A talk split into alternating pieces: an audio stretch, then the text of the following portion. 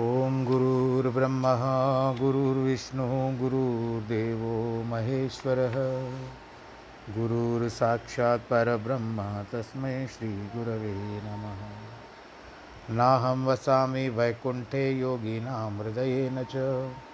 मद्भक्तां यत्र गायन्ति तत्र तिष्ठामि नारद। जिस घर में हो आरती, चरण कमल चितलाय। तहाँ हरि वासा करे ज्योत अनंत जगाए। जहाँ भक्त कीर्तन करे बहे प्रेम दरिया, तहाँ हरि श्रवण करे सत्यलोक सेवा। सब कुछ दीना आपने भेंट करूँ क्या नाथ? नमस्कार की भेंट लो जोड़ू मैं दोनों श्री कृष्ण गोविंद हरे मुरारे हे नाथ नारायण वासुदेव, श्री कृष्ण गोविंद हरे मुरारे। हे नाथ नारायण का वासुदेव, हे नाथ नारायण वासुदेव श्रीनाथ नारायण वासुदेव। नारायणं नमस्कृत्यं नरं चैव नरोत्तमं। देवीं सरस्वतीं व्यास ततो जयमुदीरयेत् कृष्णाय वासुदेवाय हरये परमात्मने प्रणतक्लेशनाशाय गोविन्दाय नमो नमः। श्रोतागणों, इस गीता ज्ञान की बहती हुई गंगा में आइए एक बार फिर से एक प्रेम भरी भगवान के प्रति विश्वासपूर्वक डुबकी लगाने में, गोता खाने में आनंद लें। प्रसंग में आज से यह आरंभ करते हैं। वृक्षों में फूल या बौरा होता है, और होता है। उसे फल होते हैं। फल निकलने पर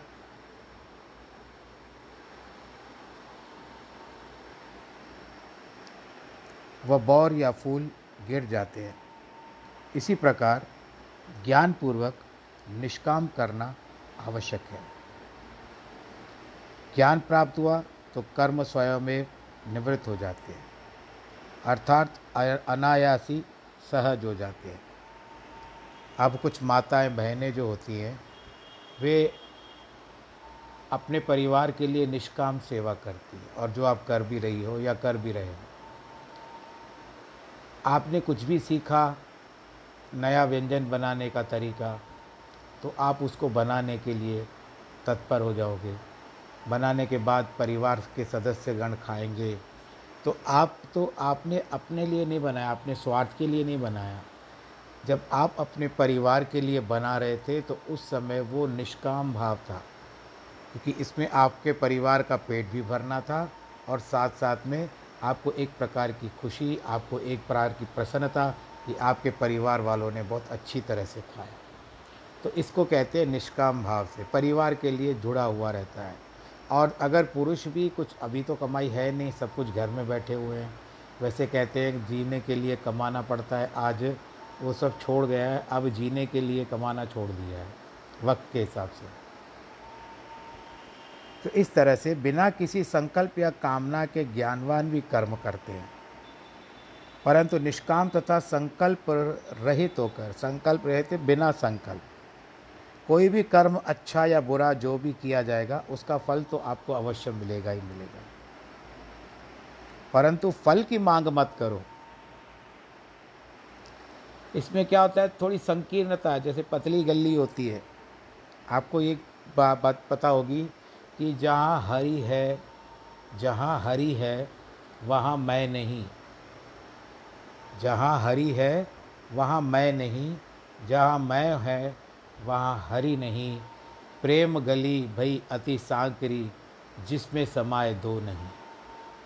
यदि आप हरि भगवान जी का चिंतन करते हो हरि को याद करते हो तो मैं मैं करना भूल जाओ। और जहाँ पर मैं मैं करते हो तो हरि आपको आ, आपके आगे आएगा नहीं। इसका कारण है ये प्रेम की गली है इसमें से गुजरना है इसमें से आपको दो को लेकर के नहीं जा सकते। या तो मैं को छोड़ दो या हरि को छोड़ दो।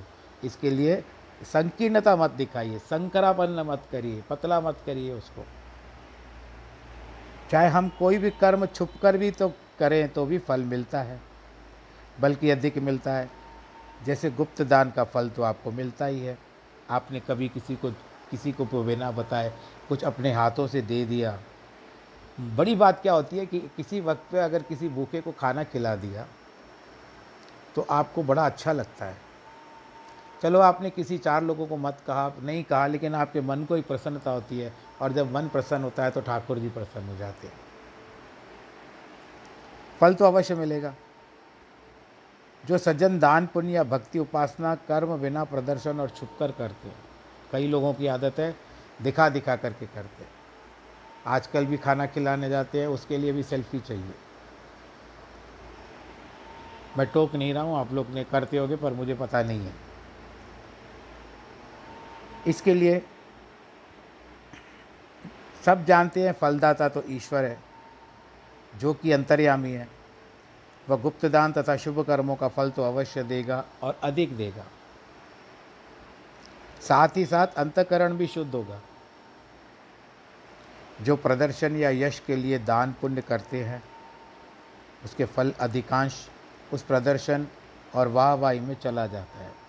भाई, अरे वाह, ये साहब तो ये तो ये साहब तो ऐसे, ये साहब तो ऐसे। इस तरह से, अरे इन भाई साहब ने कितना अच्छा किया। अब वो सामने क्या कहते हैं कि और झाड़ पे चढ़ा देते हैं उसको। वो और दान पुण्य करता रहता है। कामना पूर्वक कर्म करने से न केवल अल्प फल मिलता है। आपने कामना रख कर के फल किया, पूजा कुछ भी कार्य किया, आपने दान पुण्य किया तो उसका फल मिलता है, परंतु बहुत कम। पर मन में अभिमान भी उत्पन्न हो जाता है उससे फिर। क्योंकि मन का फूला नहीं समाता। मन कहता है, मैंने ये काम कर लिया। जैसे चाहा वो ऐसे फल प्राप्त कर लिया।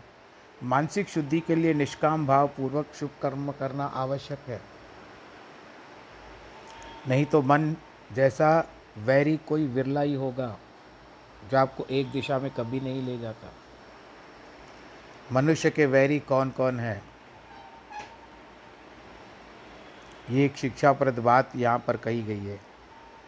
एक मन वैरी अपना दूजा विच शैतान। तीजा वैरी माल धन जित नज़र गई आसमान। चौथे वैरी धिया पुत्रा जे मंगते खावण पान। पांचवा वैरी हुस्न है जो चाहंदा, इज़्ज़त मान। सातवां वैरी नींद है, जेड़ी अप जपण न देंदी नाम। बलिया इन वैरिया होंदियाँ। नो कीवे भजन भगवान। एक तो अपना मन है, दूसरा उसमें बैठा हुआ शैतान है, तीसरा जो है वो है मालधन, और उसके बाद चौथा, अपने परिवार वाले कोई कभी कभी सीधे नहीं होते हैं, और खाने पीने के लिए आ जाते हैं। पांचवा हमारा हुस्न, वो चाहता है कि मैं बन ठन के चलूँ अच्छा इज़्ज़त मान मिले। सातवीं नींद है जो भगवान जी का नाम नहीं लप, जपने देती है। अब इन इतने वैरियों के होते हुए आप भगवान का भजन कहाँ से कर पाओगे? इसके लिए कहते हैं कि योगस्थ गुरु कर्माणी संग त्यक्वा धनंजय सिद्धय सिद्धयो समो भूतवा समत्व योग उच्चते हे धनंजय, अड़तालीसवें श्लोक में भगवान जी कहते हैं, मोह त्याग कर सफलता या विफलता में समान बुद्धि वाला होकर योग में स्थिर होकर कर्म कर। यह समत्व को सम इसमें सुख, दुख में एक समान रहना है, उसी को योग कहा जाता है। आप लोग अभी सुख में भी रह रहे हो और दुख में भी रह रहे हो। अर्थ क्या हुआ? सुख है कि आप घर में रह रहे हो, अपने परिवार के साथ रहे हो, रह रहे हो और आप सुरक्षित हो, ये आपका सुख है। लेकिन मन में दुख दूसरा क्या है कि आप अपने काम पर नहीं जा पा रहे हो वह जो जो वस्तु चाहिए, बाज़ार से वो पर्याप्त मिल नहीं पा रही है, कुछ कार्य नहीं पा, हो पा रहा है तो उसमें दुख है। लेकिन अभी आपने क्या किया है वर्तमान में, इन्हीं दोनों दुखों को एक समान समझ लिया है कि जब तक होगा, हम इसको सामना करेंगे और अच्छा करेंगे, और अच्छा भी कर रहे हो। सब शुभ कर्मों को कर्तव्य तथा धर्म समझकर करना चाहिए। आजकल देखिए, जैसे आपकी जो जो भी बाइयाँ हैं, काम वाली बाइयाँ नहीं आ रही है। तो आप सब परिवार माल मिल करके, एकजुट होकर के, नहीं तो पानी का गिलास भी नहीं लेते हैं ना, कई लोग। फलानी भाई पानी लाओ फनाली भाई हमको ये बना के दो, वो बना के दो, ये करते रहते हैं। परंतु आप अब एक दूसरे को सहयोग कर रहे हो। क्योंकि इसमें आपका धर्म है, परिवार का धर्म है। फल की इच्छा नहीं रखनी चाहिए और न अभिमान करना चाहिए कि मैंने कर्म कर दिया। खुद को अकर्ता और उपभोग अभोक्ता मानकर कर्म करना चाहिए। यह विचार भी नहीं करना चाहिए कि कर्म परमात्मा के दरबार में स्वीकार होगा या नहीं। यदि निष्कामता नहीं है तो बंधन में पड़ोगे। जन्म मरण के चक्कर में पड़कर उन कर्मों का अच्छा बर बुरा फल तो भोगना ही पड़ेगा। राजा बलि तो आपने पता होगा जिनके द्वार पर वामन भगवान गए थे। राजा बलि ने स्वर्ग प्राप्ति की कामना मन में रखकर यज्ञ करने चाहे, सौ यज्ञ। ऐसा उस दिन मैंने वर्णन किया था कि अगर इंद्र की प्राप्ति करनी है, इंद्र की गद्दी की प्राप्त करनी है तो आपको सौ अश्वमेध यज्ञ करने पड़ेंगे। अब सौ अश्वमेध यज्ञ करने के लिए बलि ने निन्यानवे यज्ञ तो कर दिए। उनको इंद्र की गद्दी की इच्छा थी। ऐसा बताया जा रहा है इसमें।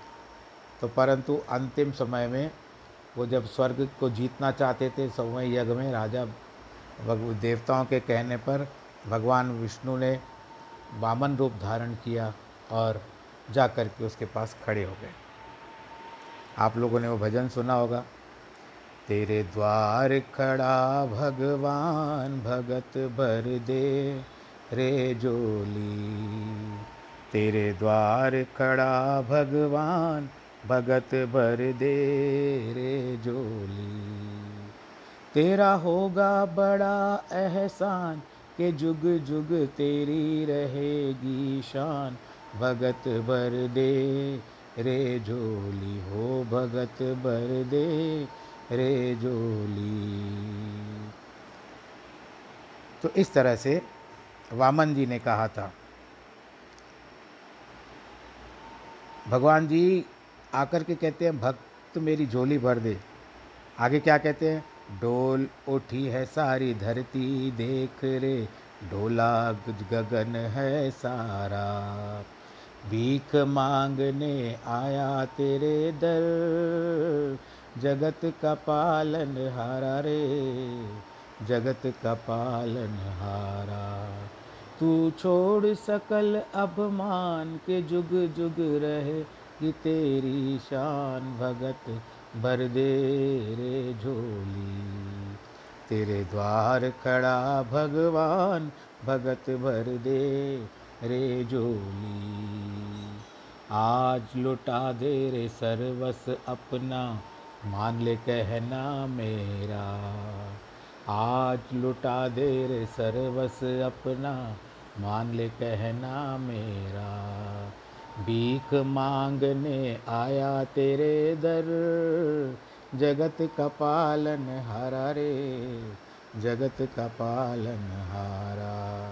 तू छोड़ सगल अब मान के जुग जुग तेरी रहेगी शान भगत भर दे रे झोली।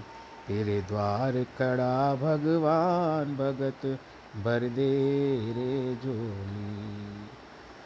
तो तीन पग भूमि मांगे, तीन पग भूमि देने के लिए राजा बलि दिलवाला था, तैयार हो गया।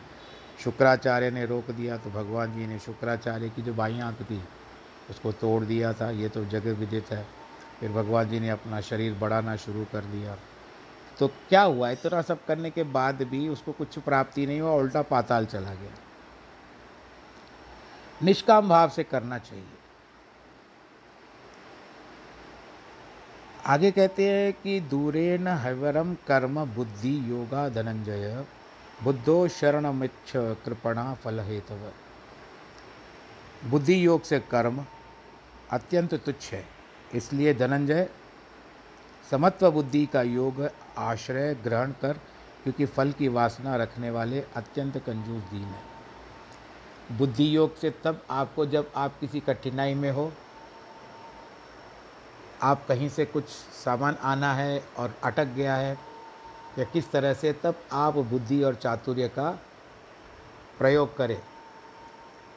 अन्यथा नहीं, अगर भगवान के पास जाना है तो दास भाव में ही जाइए, प्रेम की भावना में ही जाइए बुद्धि योग वहाँ पर नहीं चलता है।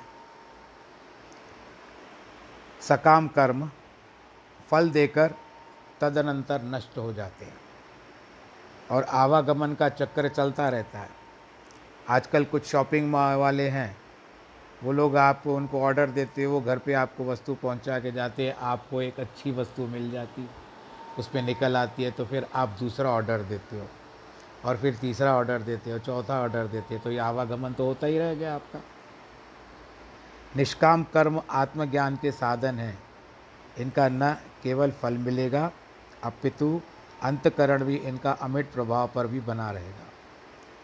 सकाम कर, कर, कर्म करने वाले को कृपण या कंजूस इसलिए कहा जाता है क्योंकि अति धन व्यय करके और अतिक कष्ट करके स्वयं कर्म करते हैं परंतु उन्हें कितना फल मिला तो वे नश्वर तथा तुच्छ है।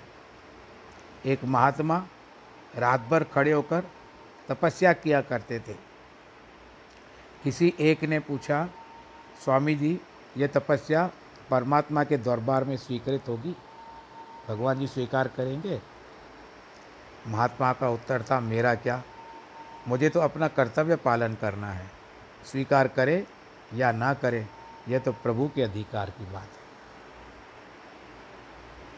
वे हमारे जप, तप, दान, पुण्य के भूखे तो नहीं है ना। हमारा कर्तव्य है ड्यूटी बजाना। कोई धनवान अगणित संपत्ति छोड़कर मर जाता है तो क्या दूसरे जन्म में उसको संपत्ति मिलेगी? वही संपत्ति इतने नाम की छोड़ चुका है तो नाम भी नहीं रहेगा और वो भी नहीं रहेगा, और नाम ही नहीं है तो संपत्ति कहाँ से मिलेगी? एक बार डेथ सर्टिफिकेट बन गया। भाई ये है ही नहीं तो उसके बाद उसका संपत्ति से भी जला हो गया। एक महात्मा जी ने कहा कि एक व्यक्ति का, खास करके पुरुष का, मैं स्त्रियों के लिए नहीं कहूँगा, केवल जो मैंने सुना है, मैं आप लोगों के सामने रखता हूँ। एक व्यक्ति का एक पुरुष वर्ग के हिसाब से अगर हम बात करते हैं तो उसकी मित्रता चार लोगों से होती है। एक होती है मित्रता एक रुपए से दूसरी मित्रता होती है बारह आने से, तीसरी होती है आठ आने से और चौथी होती है चार आने से। एक रुपए जैसी मित्रता होती है धन से। बारह ने जितनी मित्रता होती है स्त्री से। आठाने जितनी मित्रता होती है पुत्र से। और चाराने जैसी मित्रता होती है अपने कर्मों से। अब व्यक्ति इतना प्रेम, धन कितना जेब में रखता है साथ साथ लेकर के चलता है, आवश्यक भी है भाई, ऐसी कोई बात नहीं है। पर देखो, कितना धन से मोह है, प्रेम है उसको। परंतु, जब वो व्यक्ति जिसका अति प्रेम था धन के साथ, जब उसके प्राण निकल जाते हैं शरीर से तो सबसे पहले साथ कौन छोड़ता है? वो साथ छोड़ता है धन। जिससे उस व्यक्ति का अत्यधिक मोह था। शरीर को भी जब सुलाया जाता है तो उस समय में कहते हैं, जेब में देखो कितने पैसे हैं, हाथ में अंगूठी है, पड़ी है, उतार दो। ये सब बातें आ रही। तो धन ने सबसे पहले साथ छोड़ दिया। आज वो लाखों का चेक साइन नहीं कर पाएगा। इतने धन को किसी को दे नहीं पाएगा। आ जाओ, मैं तुमको दस लाख रुपए देता हूँ। गया। वो अधिकार क्षेत्र से निकल गया। जो शरीर से था, सब कुछ था, अब वो नहीं है। तो धन ने साथ छोड़ दिया। सबसे पहले छोड़ने वाला साथ जो होता है, वो धन होता है। उसके पश्चात ये एक ऐसे कथा है, आप लोग ज़्यादा अपनी और मत लेना। दूसरा, मोह या प्रेम होता है स्त्री से। जब शरीर को ले जाया जाता है तो स्त्री चौखट पे साथ छोड़ दी। वैसे भी हमारे सिंधी समाज में शमशान जाते नहीं हैं, ये तो आपको पता होगा।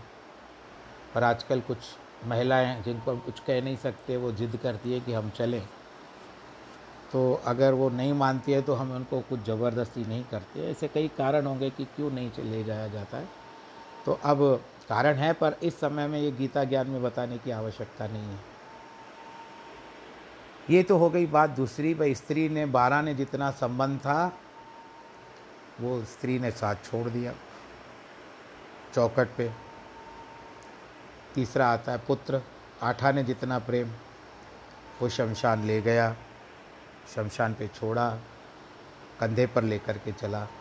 और कंधे पर। ऐसा भी बताया गया है कि पुत्र जो कर्तव्य करता है पितरों के लिए, जब पैर चलता है ना, कंधे पर उठा करके अपने माता या पिता को जब शमशान ले जाया जाता है तो जब माता या पिता को कंधे पर उठा करके एक एक पग चलता है तो पग पग चलने के समय में उसको अश्वमेध यज्ञ का फल मिलता है। ये गरुड़ पुराण में लिखा हुआ है।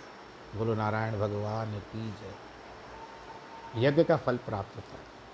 क्योंकि कभी इन्हीं माता पिता ने तो हमको भी, अब जब हम बच्चे थे तब हमको गोद में उठाया था और कंधों पे बिठाया था। हमारी देख रेख की थी। आज उनका पार्थिव शरीर हम लेकर के जा रहे हैं। तो वो पुत्र का कर्तव्य हो गया, शमशान गया, अग्नि संस्कार हो गया, वो लौट करके आए। यानी यहाँ पर आठाने भी ख़त्म। और अंत में क्या बचता है? चाराने। चाराने होते हैं कर्म, जिसको उसने बहुत निम्न स्तर पे रखा था, बहुत कम पे। देखा जाएगा आखिरी में, देखा जाएगा आखिरी में, देखा जाएगा आखिरी में। अब देखा जाएगा आखिरी में कर्म सामने आते हैं, कहते हैं, भाई, तुमने तो कहा कि हमको देखा जाएगा आखिरी में, अब तुझे कुछ करने की ज़रूरत नहीं है। आखिरी में तू हमको नहीं देखेगा, हम तुझे देखेंगे। बोलो श्री कृष्ण भगवान की जय। इसके लिए फल की चिंता मत करिए। अब व्यक्ति की बात है कि मृत्यु हो गई, कुछ भी नहीं मिलता है घर पर। ऐसे भी प्रचलित है कि आपको नरसिंह भगवान पता होगा, भगवान नारायण जी के अवतार हैं। प्रहलाद को दर्शन दिया था, फिर प्रहलाद को राजगद्दी दी थी।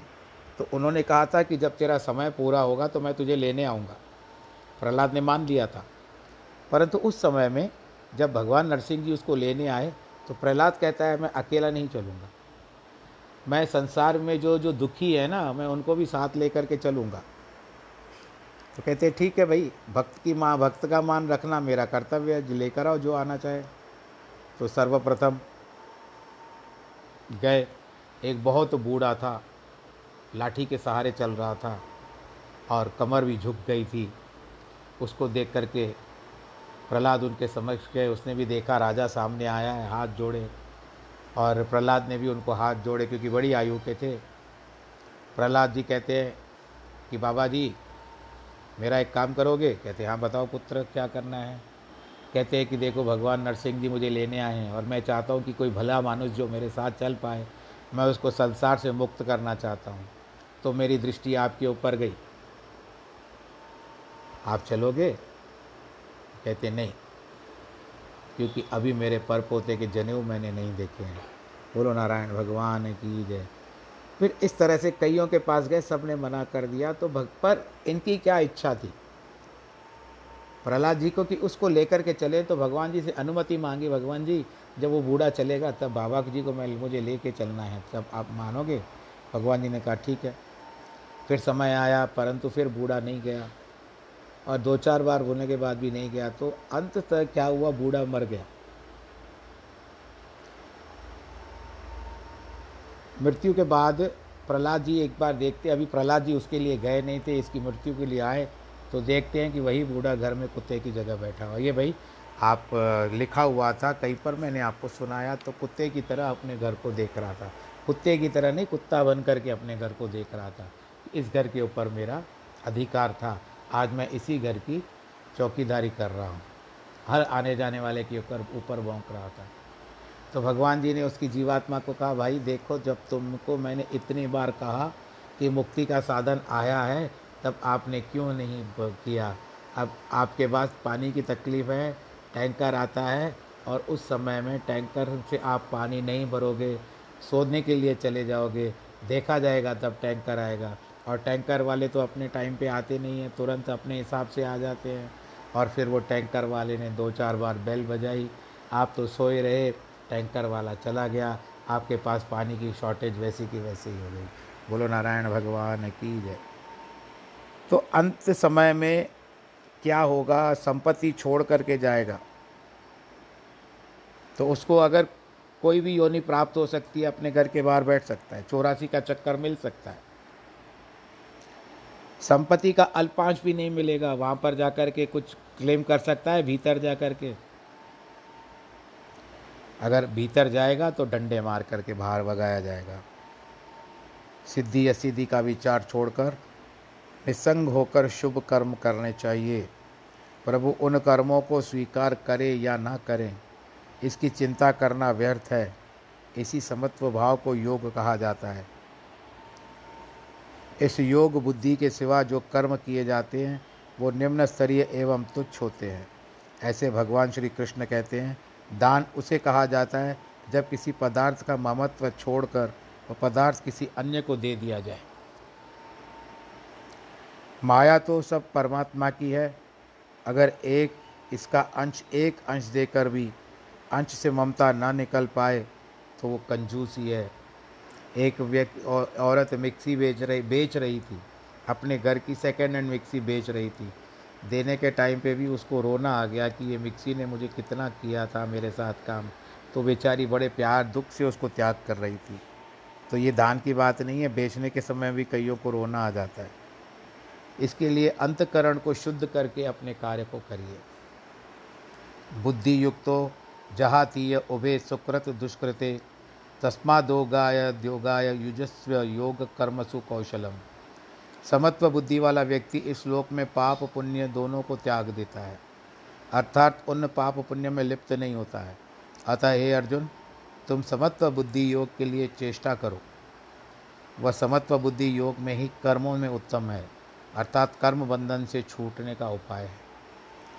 फल की इच्छा से किया हुआ कर्म मनुष्य को बंधन में बांधेगा। फल भोगने के लिए कर्मकर्ता को इस संसार में जन्म लेना ही पड़ेगा। यदि सब कर्म योग बुद्धि पूर्वक अर्थात निष्काम भाव से ममता रहित तो होकर प्रभु में मन लगाकर ईश्वर को अर्पित किए जाएँ तो वे कर्मकर्ता के लिए बंधन नहीं बनते हैं। फिर जन्म मरण रूपी फल भी प्राप्त नहीं होता है। मनुष्य के लिए बुद्धि और बल भी तभी काम देते हैं जब धर्म सहायक होता है। अन्यथा वे भी काम नहीं करते हैं। दुर्योधन के पास इतना बल था, कितनी बुद्धि थी परंतु धर्म बल नहीं था। जहाँ श्री कृष्ण या धर्म है, वहाँ जय है। यत्र धर्म तत्र जय। मनुष्य को धैर्य धारण करके सुख, दुख, हानि, लाभ, जय, पराजय, ये छह वस्तुएँ इनको समान समझ करके बुद्धि के द्वारा कर्तव्य कर्म करना चाहिए। यही वशिष्ठ मुनि ने भी राजा भरत को बताई थी। भरत जी जब आए थे ना भगवान रामचंद्र जी चले गए थे वनवास तो कहते हैं, ये सब कैसे हो सकता है? हम सब कुछ होने के पश्चात भी हम क्यों कुछ नहीं कर पाते? तब वशिष्ठ जी ने यही कहा था कि सुख दुख, यश अपयश, हानि लाभ, जय पराजय, ये कभी भी हमारे हाथ में नहीं आ सकते। गीता के कर्म पर अधिक बल दिया गया है। अतः कई विद्वान इसे कर्म शास्त्र कहते हैं। लेकिन भगवान ने केवल निष्काम कर्म कर का उपदेश दिया है। क्योंकि वे कर्म ही अंतकरण को शुद्ध करके ज्ञान उत्पन्न करते हैं। अतः वेदांत वाले गीता को ज्ञान शास्त्र कहते हैं। हम कई जन्मों से ईश्वर से बिछड़े हुए हैं। उससे मिलने के लिए निष्काम कर्म आवश्यक है। क्योंकि जैसे मलिन वस्त्र पर रंग अच्छी तरह नहीं चढ़ता है, अगर आपको किसी कपड़े को रंगना हो तो आपको पहले उसको धोना पड़ेगा, तभी जा कर के उसके ऊपर रंग दूसरा चढ़ेगा। और ये आज रंगरेज करते थे किसी समय में। वैसे अशुद्ध अंतकरण में ज्ञान का रंग नहीं चढ़ सकता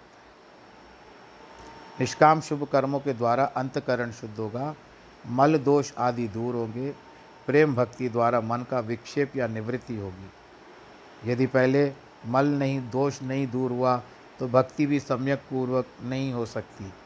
मल दोष और विक्षेप के दूर होने के उपरांत ही वेदांत की शिक्षा पूर्ण प्रभाव डालेगी या ज्ञान प्राप्ति संभव होगी। अर्जुन ने भगवान जी से प्रश्न किया, आपने जो कहा मुझे केवल कर्म करने का अधिकार है सो कृपया बताइए कि कर्मों के करने से क्या मैं निर्वाण पद को समुच सचमुच रूप से प्राप्त कर पाऊँगा भगवान जी? जिसके लिए आप कह रहे हैं कि वहाँ पर न दुख है, न क्लेश है। भगवान ने उनको उत्तर दिया, कर्मज बुद्धियुक्ता किम फलम त्यक्वा मनीषिणा, जन्म बंध विनिर्मुक्ता पदम गच्छ यनात्मयम। क्योंकि बुद्धि योग युक्त ज्ञान ही कर्मों से उत्पन्न होने वाले फल को त्याग कर जन्म तथा रूपी बंधन से छुटकारा प्राप्त करके निर्दोष अर्थात अमृतमय परम पद को प्राप्त करते हैं। निष्काम कर्म करने वाले फिर बुद्धियुक्त पुरुष, स्वर्गादि फलदायक कर्मों को त्याग कर केवल परमात्मा को प्रसन्न करने के लिए कर्म करके, अंतकरण की सिद्धि प्राप्त करके, गुरु का उपदेश प्राप्त करके ज्ञान उपलब्ध करके जन्म मृत्यु के चक्र से छूट जाते हैं। दुख रहित तो मोक्ष पद प्राप्त करते हैं। वहीं वेदों एवं शास्त्रों का सिद्धांत है, यही है कि ऋषि मुनियों का अनुसंधान तथा भगवान का आदेश।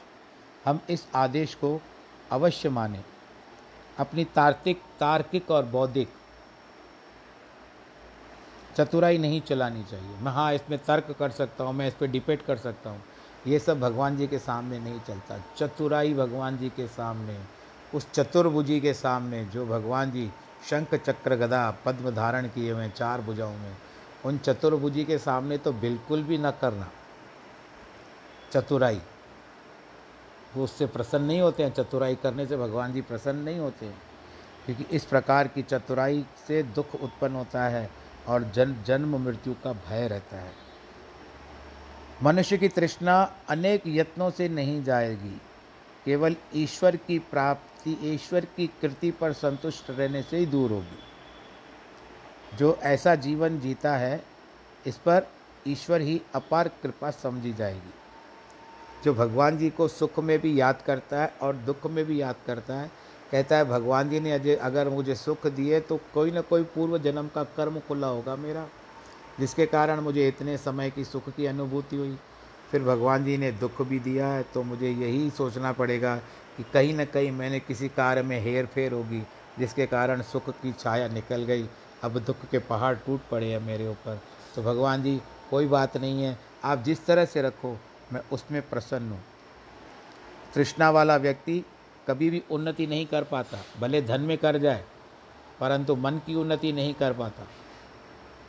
जो ईश्वर का बनता है, ईश्वर स्वयं स्वयं सब कुछ दे देते अब जैसे माता पिता ने अच्छी माता पिता ने अपने बड़ों को, बच्चों को पाला, बड़ा किया तो माता पिता ने भी देखा और बड़ा बच्चा बड़ा होकर के उसने बड़ी प्रेम से सेवा की, अच्छी अच्छी तरह से अपने माता पिता का ध्यान रखा तो जाते पात जाते माता पिता के अपने साथ लेके जाएँगे? नहीं, सब कुछ जो होगा अपने बच्चे के नाम पर कर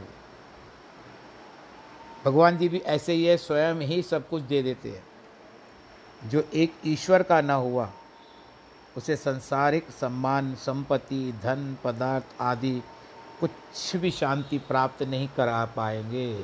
कितने भले उसके पास खान मिल जाए, हीरो की खान मिल जाए, वो मालिक बन जाए, खानों का मालिक बन जाए, परंतु उसको आत्म तृप्ति कभी प्राप्त नहीं होगी।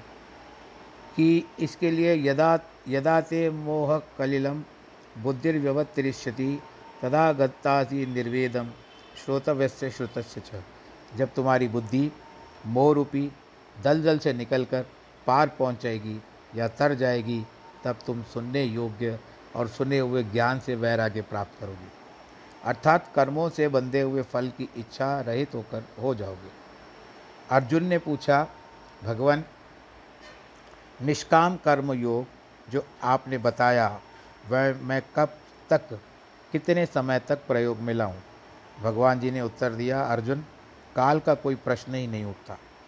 निष्काम करने से जब तुम्हारी बुद्धि शुद्ध होगी और अविद्या जनित मोह दूर हो जाएगा, तब तुम समझ लेना तुम्हारा अंतकरण शुद्ध हो गया है। तत्पश्चात तुम्हारे वेद, तुम्हें वेद शास्त्रों के सुनने का फल मिलेगा, कुछ सुनने की इच्छा ही नहीं रहेगी। क्योंकि सत्य तत्व तुम्हें प्राप्त हो चुका है। यह सुनकर अर्जुन ने कहा, भगवान, आपने इतना उपदेश दिया है, पर मेरे मन पर इसका प्रभाव क्यों नहीं हो रहा है? अर्जुन नर का अवतार थे और राजा था और उसकी दशा विहीन हो चुकी थी। श्रुति विप्रतिपन्ना ते यदा स्थायति निश्चला समाधावचला बुद्धि तथा योग मवस्तसी जब तुम बुद्धि जो अनेक प्रकार के सिद्धांतों को सुनने से चंचल होकर अस्थिर हो गई है, वह समाधि में अचल और स्थिर होगी। तब तुम समत्व बुद्धि योग को प्राप्त करोगे। भगवान ने अर्जुन से कहा अलग अलग अधिकारों के कारण शास्त्रों में भिन्न भिन्न सिद्धांत तथा स्वर्गाधिक फल दिखाए गए हैं। इन्हें छोड़कर तुम अपने समस्त कर्तव्यों को निष्काम भाव से करो।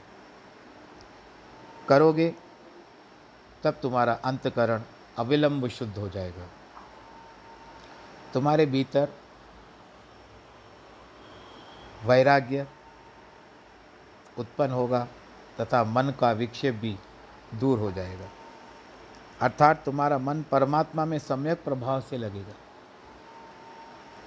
जब ऐसा होगा, तुम योग के योग्य हो जाओगे और सदगुरु से प्राप्त ज्ञान मंत्र के द्वारा आत्मज्ञान का आप आत्मज्ञान की उपलब्धि कर पाओगे भगवान पूर्ण सदगुरु के होना आवश्यक बताते हैं। वही अधिकारी सुपात्र शिष्य को तारेगा। उसी की शरण में जाने से, उसी की सेवा करने से संसार में चार पदार्थ मिलते हैं। एक है धर्म, दूसरा अर्थ, तीसरा काम और चौथा मोक्ष। कहा जाता है कि चार पदार्थ जे को मांगे साध जना की सेवा लागे। जे को अपना दुख मिटावे, हर हर नाम हृदय सद गावे। जे को अपनी शोभा लोरे, साध संग वही होमई छोड़े। जे को जन्म मरण से डरे, साध जना की शरणी पड़े। जिस जन को प्रो प्रभु दास प्यारा, दरस प्यासा नानकता की बल बल जासा। जिस मनुष्य के चार पदार्थों से एक भी पूरी तरह से प्राप्त नहीं किया गया है, उसका जन्म ही व्यर्थ है। जैसे बकरी के गले में आ, होता है दो दूध नहीं होता है स्तन से नीचे होते हैं वे व्यर्थ है क्योंकि उसके दूध होता ही नहीं है।